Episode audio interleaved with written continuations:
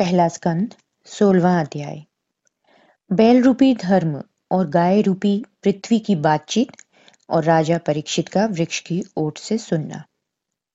सूत जी ने सभी ऋषियों से कहा कि उस बैल रूपी धर्म ने गाय रूपी पृथ्वी से पूछा कि तुम्हें क्या दुख हुआ है जो तुम रो रही हो?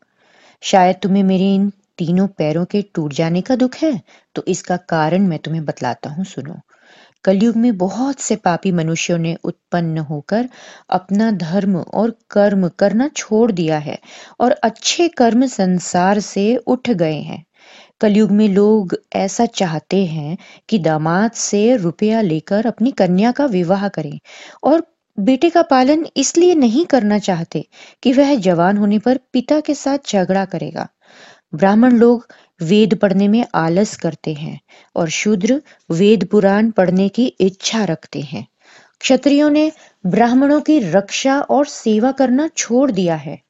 राजा लोग प्रजा से दोनों फ़सलों का अन्न ले लेते हैं और अगर कुछ लगान फिर भी बाकी रह जाता है तो कहते हैं कि अपना बेटा या बेटी बेच कर दो।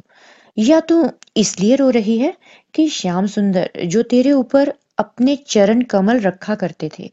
संसार से वैकुंठ को पधार गए हैं और कलयुग में अधर्मी राजा तेरे ऊपर भोग करेंगे। अपने मन का हाल हमें बतला।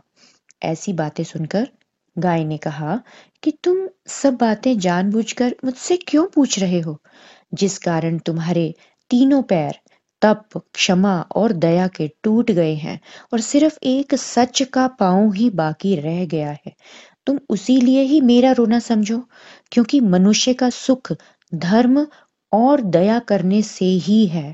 जब मनुष्य ने धर्म, क्षमा या दया करना छोड़ दिया तो वह ईश्वर को भी नहीं जान सकता, और वह यह बात भी नहीं जानता कि धर्म करने से ही ज्ञान होता है।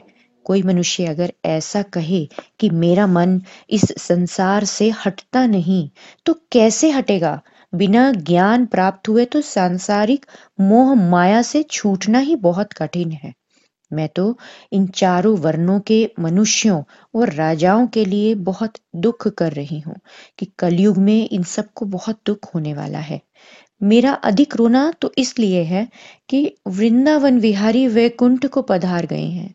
जब मुरली मनोहर के चरण कमल रखने से शंख, चक्र, गदा और पद्म के आकार मेरे ऊपर बन जाया करते थे तो मुझे बहुत आनंद होता था।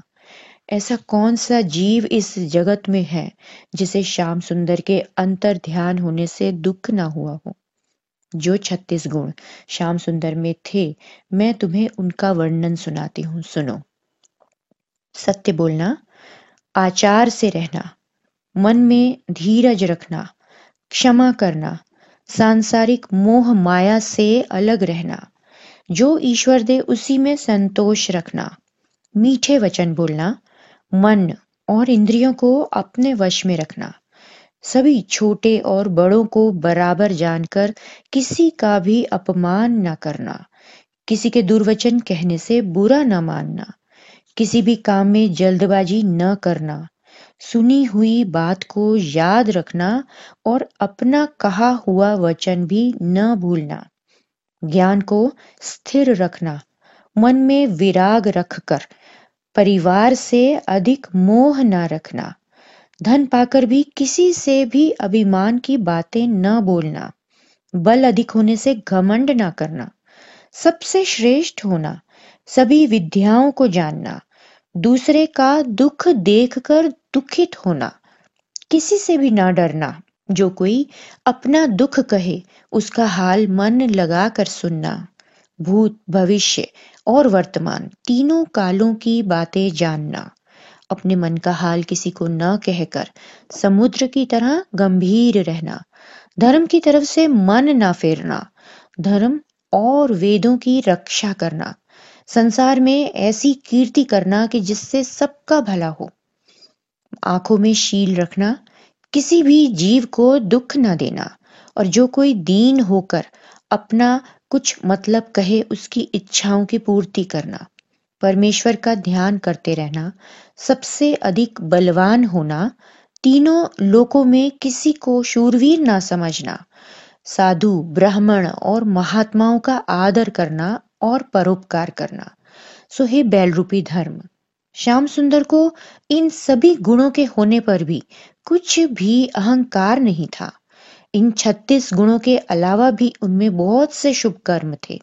मैं जिस समय उनको याद करती हूँ तो मेरा कलेजा फटा जाता है। देखो, जिस लक्ष्मी से मिलने के लिए सभी देवता और सांसारिक मनुष्य इतना तप और जप किया करते हैं, वही लक्ष्मी कमल वन को छोड़कर दिन रात श्याम सुंदर की सेवा में ही रहती है। ऐसे मुरली मनोहर की मैं दासी हूँ।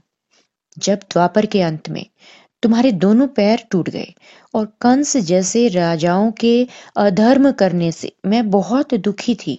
तब वैकुंठ नाथ ने यदुकुल में अवतार लेकर मेरा और तुम्हारा दुख छुड़ाया और अपनी कीर्ति इस पूरे संसार में फैलाई। ऐसे परोपकारी पुरुष के वियोग का दुख कौन सह सकता है? गाय रूपी पृथ्वी बैल रूपी धर्म से यह बातें कह रही थी और राजा परीक्षित खड़े खड़े उनकी बातें सुन रहे थे।